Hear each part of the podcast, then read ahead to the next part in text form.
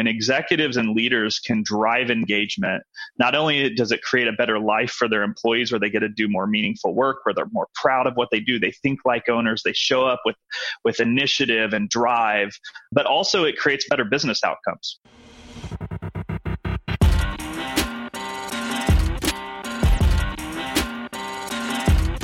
You're listening to the B two B Revenue Executive Experience, a podcast dedicated to helping executives train their sales and marketing teams to optimize growth.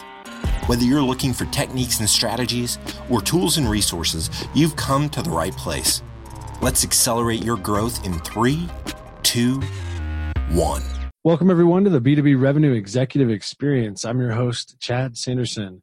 Today, we're focusing on how executives and organizations can increase their effectiveness in terms of creating the right culture, setting goals, motivating teams, and ensuring employees are engaged, which is a huge problem if anybody's seen the latest stats. This can be a challenging topic for executives, especially when they're focused on the day-to-day operations of a business and often don't set aside the time to do this. However, it's extremely important, and we're lucky to have with us Adam Weber, V P of Sales and co-founder of Emplify. Adam, thank you very much for taking the time and welcome to the show. Thanks, Chad. Happy to be here. So we always like to start with an authentic question first to give people kind of a, an understanding of uh, you as a person. And for some reason, I'm on this kick. I'm always looking for maybe a passion or a hobby you have outside of work that maybe people don't know about or might be surprised to learn about. What would that be? Sure. Well, so I have one that's not not that fun and, and not that um, uncommon, but one is um, that I was a songwriter and, and did music for a long time, but I'm not going to stop there. I'm going to tell you about my real hobby that's pretty weird. And this is totally connected to like turning, you know, nearing hitting forty. Uh, right, right now, I have gotten like dramatically into bird watching.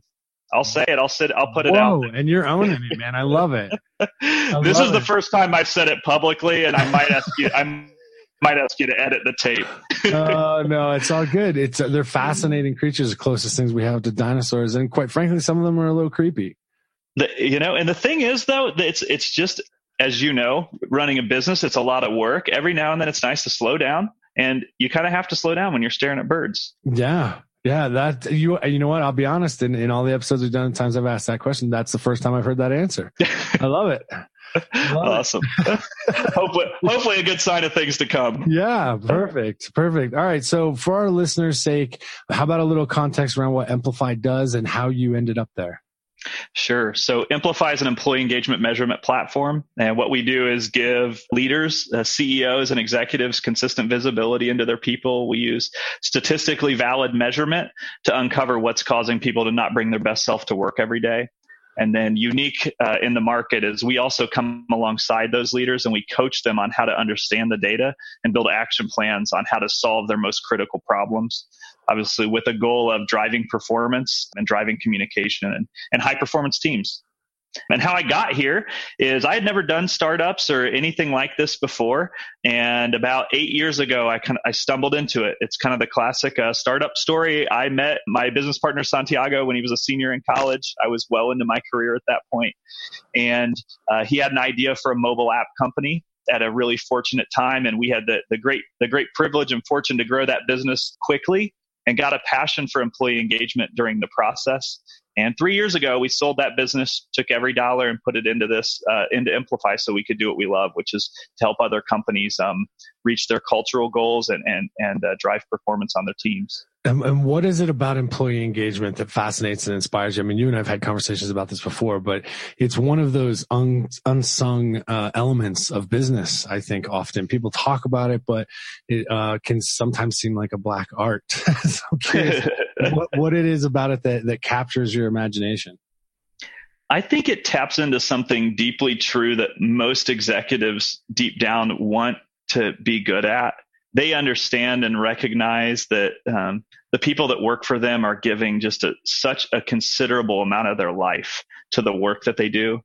And they want it to be meaningful. Like they, they want to impact the people that work in their lives and, and uh, that work at their companies and create more meaningful work and more meaningful lives for them.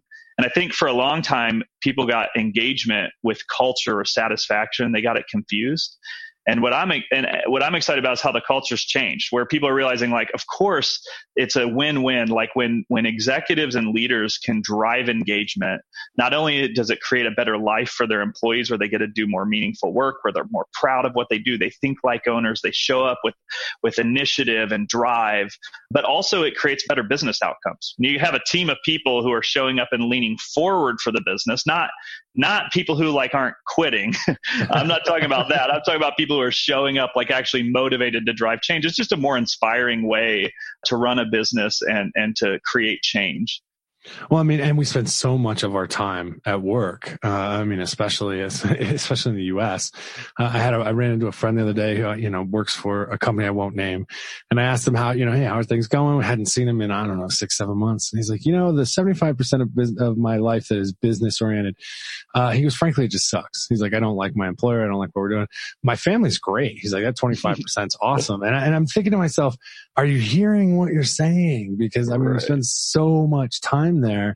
Uh, that's definitely an organization I think that would benefit from some introspection around their culture and employee engagement. When it comes to running the sales org, though, at, at Emplify, I'm curious, how do you guys leverage your own tools, drink the own Kool-Aid, whatever, drink your own champagne, whatever the phrase is you want to use? How are you as a sales leader leveraging that inside of the team to get your salespeople to more consistently lean in? Yeah, I think it's a great a great question. And when you do what we do, when you're an employee engagement company, the bar across every department is very high. And um, people, people show up here expecting a lot, and we're we're really committed to to living that out. And I also think it's a unique environment. I'm sure a lot of your listeners, you know, we're growing over a hundred, well over a hundred, a hundred percent year over year right now. And to create that on a sales a sales organization, it takes creating a hunger inside of your people and facilitating that hunger um, to show up to work every day and do your best. What I think what data has helped us with is to have clarity on the rumblings. Um, we use our own tool to understand. Of course, sometimes we hear things from from some people, but oftentimes it's hard to know what which thing is really happening. And, and what data allows you to do is it goes, how can I look at what is actually going on amongst all the people and what is common?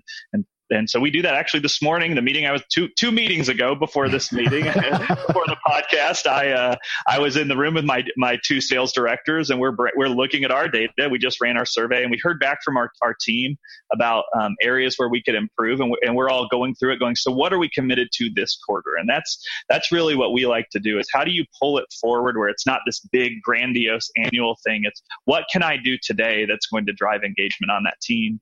And then once you pick those things, being transparent enough to share it back as well. And this doesn't matter if you do data. You, you know, obviously our tool is an effective way to have that visibility, but being transparent and candid with your team about the experience that they're having and what you're doing to improve things will dramatically unlock engagement on your team. Well, and there's a there's a consistency there that you're talking about that that is a theme I'm hearing a lot lately in terms of how you actionize the data that you get, right? You, you, you're saying right. You just had that meeting, you're doing it quarterly. I see a lot of organizations get excited about the thought at first and then realize that maybe consistency is not sexy, but it is, it, it works, right? And so having that type of insight into your team, I would think is extremely valuable. And then I would think drives greater loyalty with your team. And my, it would make sense to me that it would. Are you seeing that inside of the team currently? We are. And I think one of the things, you know, I'm I'm the most most proud of, of of my team is that over half of my team was with the other business. And they actually came and transferred over and started this new business with me. And uh, many of them started right out of college and are now hitting years five and six of working kind of on this team and in this system. And I, I'm hopeful, you know, to me, it's it's work that I'm proud of, but I think it speaks highly to what we're what we're doing and is that we we live this out ourselves and we want to create environments where people feel like they can bring their best. And I think with that, there's this myth in the culture, especially with like millennials, people, you know, right now, a millennial leaves their job every one point eight years, that they, that they always are going to leave no matter what. And I've just found that to be not true. I think if you can challenge the people on your team, we always say there has to be one thing that's aligned between the manager and the employee that is an opportunity to improve. And that should never end. You know, the pursuit of excellence in sales is not something you just check a box on. And so as long as you continue that, that candid conversation, transparency, have an area where that employee is committed to getting better, that I do think you can find great loyalty and, and drive great performance on your teams. Well, and that's, I think that's a difference too between uh, the historical, what I would call outcomes-based type of culture that sales organizations, uh, I, I struggle to use the word suffered from, but let's just say suffered from, uh, versus a relationship-based culture where it is more adapted to the individual and it is a conversation and commitment between two adults and two professionals that say, hey, here's what, here's what I'm seeing you're good at. Here's where I'm seeing some gaps. What is it you want to accomplish? And what do we have to do together to get you there? What are the steps that we have to take? I'll make the commitment to help you with that if we can continue to have honest and open dialogue. I, I think that creates a level of authenticity, especially for Emplify, because you're mm-hmm. drinking your own champagne, but your team is seeing it as well. So then for them to turn around and go out to other organizations and carry that message, it comes with an authenticity and a passion and a proof point that I think is almost second to none. Right. Yep, absolutely. And I'm ho- I'm hopeful that's both the differentiator, that's an internal and external differentiator, whether it's how we recruit and, and retain people or how it's how we go to the market as well. And are you expecting, and so I know I'm totally off script here on the questions that I sent you. I have a tendency to do that. I, I love it. That's all right. So I'm curious, you mentioned motivation earlier. So as you scale, right, with one hundred percent year over year growth or, or greater, new people are coming in. I would assume your team's growing. How do you create a motivation approach and or structure that motivates an increasing pool of individuals on the yeah. I think the key to that is, and, and this is true of, of anyone, is that if you want to create high performance individuals, I think at the man, one, it all, all happens at the manager level. Yeah, absolutely. Um, or a, a lot, a lot of it does. And so I always task my managers with making sure that they know the, the why of each employee. And the why can't be just their quota. It has to be something personal in their life that motivates them to bring their best self to work every day. And so how tactically we live that out is the second January of every year. We get together for a two-hour session and we do we do goal setting. And I think that scales really well. Now we just do it by team instead of the full team. And we're working through both personal and professional goals. I think it builds trust and vulnerability amongst the team. But it creates this kind of unity between the manager and the employee where they have a common thread, whether it's, you know, I've, we've heard this year that someone wanted to take their kids to Disney for the first time. There's a person who wants their, their spouse to be able to stay home this year. Um, and it's something that's important to them that they've decided. We had an employee who said, this is the year that I want to create a job that doesn't exist at this company. And oh, so these like, wow. these like, yeah, and they did it, which is super cool, you know, and, and I, and I think it's, it's that when you get to know what is, of course, everybody wants a raise or wants that next promotion, but there's something deeper that's motivating people. And I think if you can uncover that, that does scale. I think it scales if you do it at the manager level and you can achieve these exceptional results by driving people and giving them, helping them find their own motivation. Yeah, and that's a perfect proof point for the, you know, the concept of autonomy, pur- purpose, and mastery, autonomy, mastery, and purpose, which the research shows motivates people more than the money. The money is maybe a scorecard, right? And maybe a lot of people are focused on it because maybe they, they're in a certain situation where that becomes the current number one thing.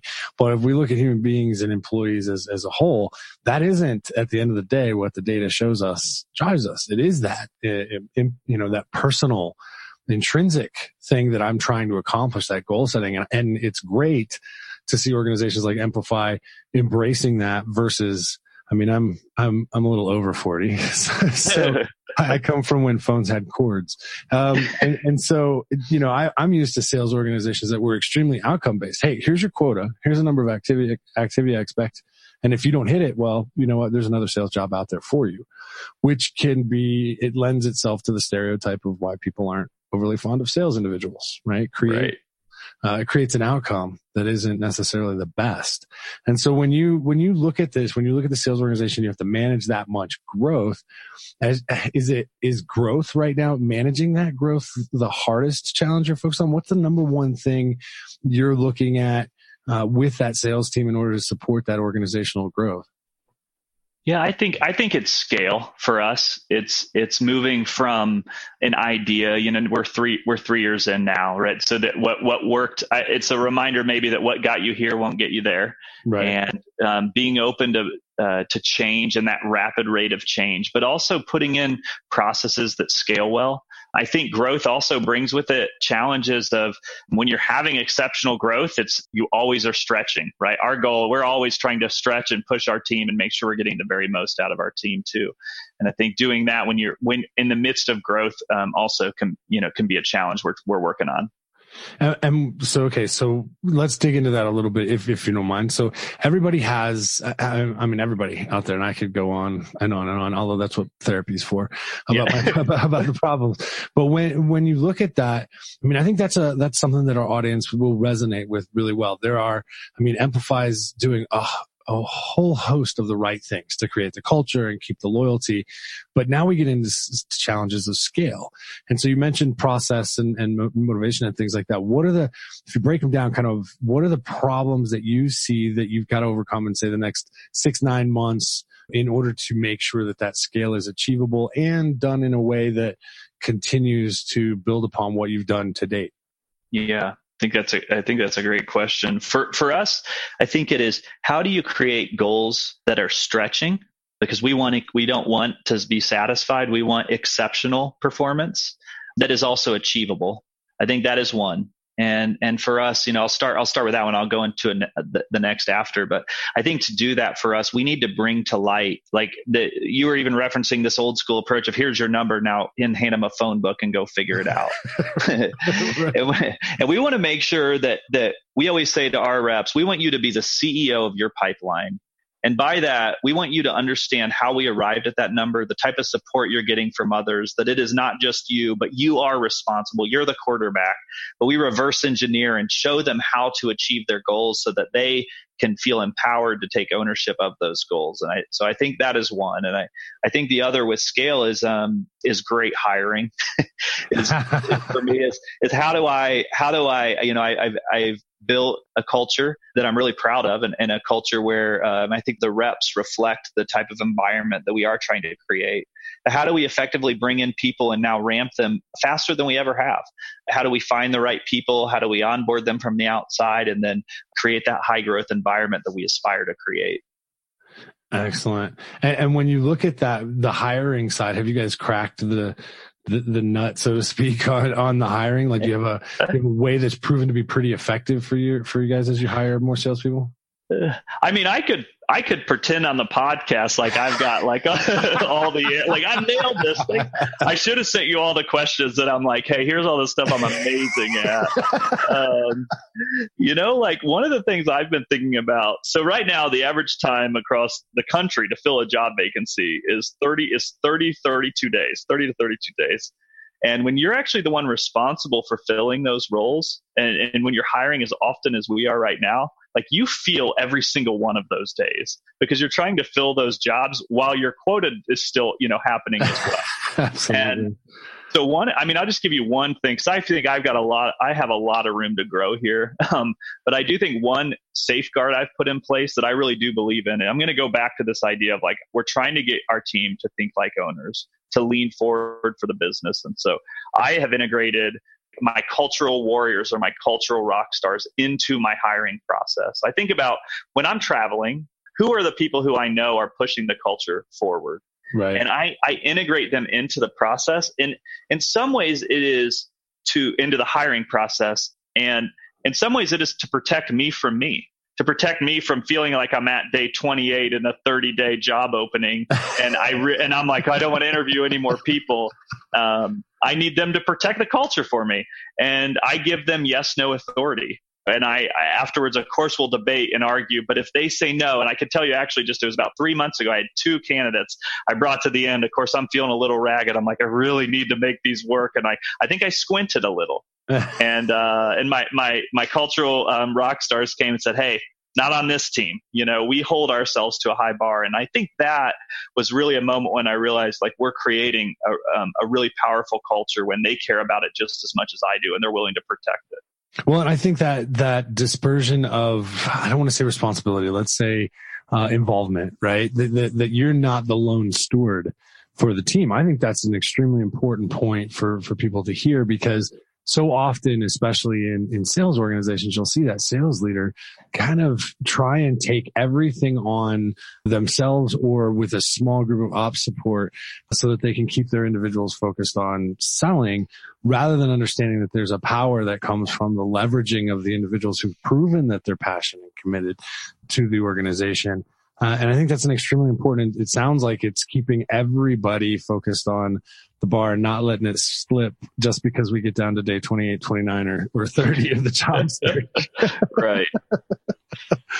Excellent. And so when you look at, at your sales team, just from a, a, an approach and a way that they go to market kind of standpoint, is there a piece of technology that your team's using besides Emplify? Obviously, everybody's involved in that. But from a from a tech stack standpoint on this on the sales side, that you have been pleasantly surprised with in terms of its ability to impact and support the the way your sales team goes to market. Yeah. And I love, I love, uh, sales tech too. So it's a, it's a great question. And, and I failed so much in the last like six, seven years, uh, th- through trying to find that mag, you know, that magic answer. Um, I've got, I have three, three tools that I think are really essential to what we do. Sales Loft, obviously from a prospecting cadence, allowing us to create efficient ways to outbound prospect is just a really powerful tool, but it's also surrounded by a really powerful community. And right. I think that, that piece is like, is, um, is really underrated to the value that, that, that a tool like that can have. Um, right now, the, the two tools that, and that's been a backbone to our strategy for a long time. The two like newer tools that I'm just like obsessed with right now, um, Gong for call yes. feedback, and just as a way to collaborate. And, you know, right now we're trying to move into a new market. So even just to share feedback back across departments, or it has dramatically improved our sales reps ability or our sales directors' ability to give consistent and steady feedback. Going back to what I said earlier, always having those reps have one thing they're working on. Right. That is the mechanism of how we do that. And even the the directors, when they get stuck, they can tag me, have me listen to calls, and it, that sort of thing. And then also Costello is a, is another tool uh, that's been really helpful to us. And Costello is where you can build sales playbooks. Um, so think when you're on a call and you're or you're trying to onboard someone, like what's the structure and flow of the call? What do you do when this competitor is brought up, or what what do you do when this objection is brought up? Just as a way to guide, and then also create consistent notes for the for the reps.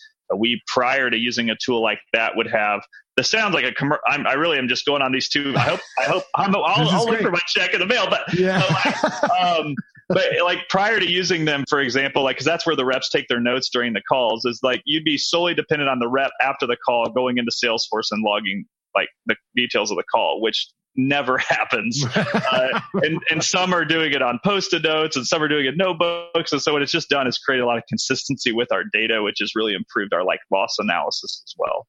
Okay. Excellent. Yeah, no, I, I'm a big fan of, of Gong, uh, for sure. And I love the, the, the cadence stuff, you know, whether it be Sales Loft or, or Outreach, I, I'm a big fan of those. So they get mentioned on here, here quite a bit. Uh, Costello, I've heard mentioned once before. So I really appreciate the insight on that. I think it's important yeah. for our listeners, considering that we have, you know, we have individual practitioners in marketing and sales up to, up to sales and marketing executives. Listen, I think it's important for them to hear from other people like them that are using these tools and what's working and what's not. Because if you look at the MarTech, just the MarTech space, there's what, right. seven thousand companies. In fact, two more were founded since we started this podcast. And, you know, it just continues to be a, a groundswell of technological solutions. So it's always great to see which ones are actually working. So I'm, I am a huge fan of Gong. Cannot speak enough about it. We work with those guys quite a bit. So thank you very much for that insight. So let's, um, let's change direction here a little bit. We ask all of our guests kind of two standard questions towards the end of each interview. The first is simply, as an executive, that makes you a prospect for other people who want to sell to you. And I'm always curious to understand, what is it that you have found that captures, if there's no ref, no reference, no referral, but that captures your attention enough that you're willing to give someone the fifteen minutes, that they've gotten to that point where they've earned the right to have that fifteen, thirty minute initial call with you. What has worked the best? Uh, and what do you like to see when people approach you that way?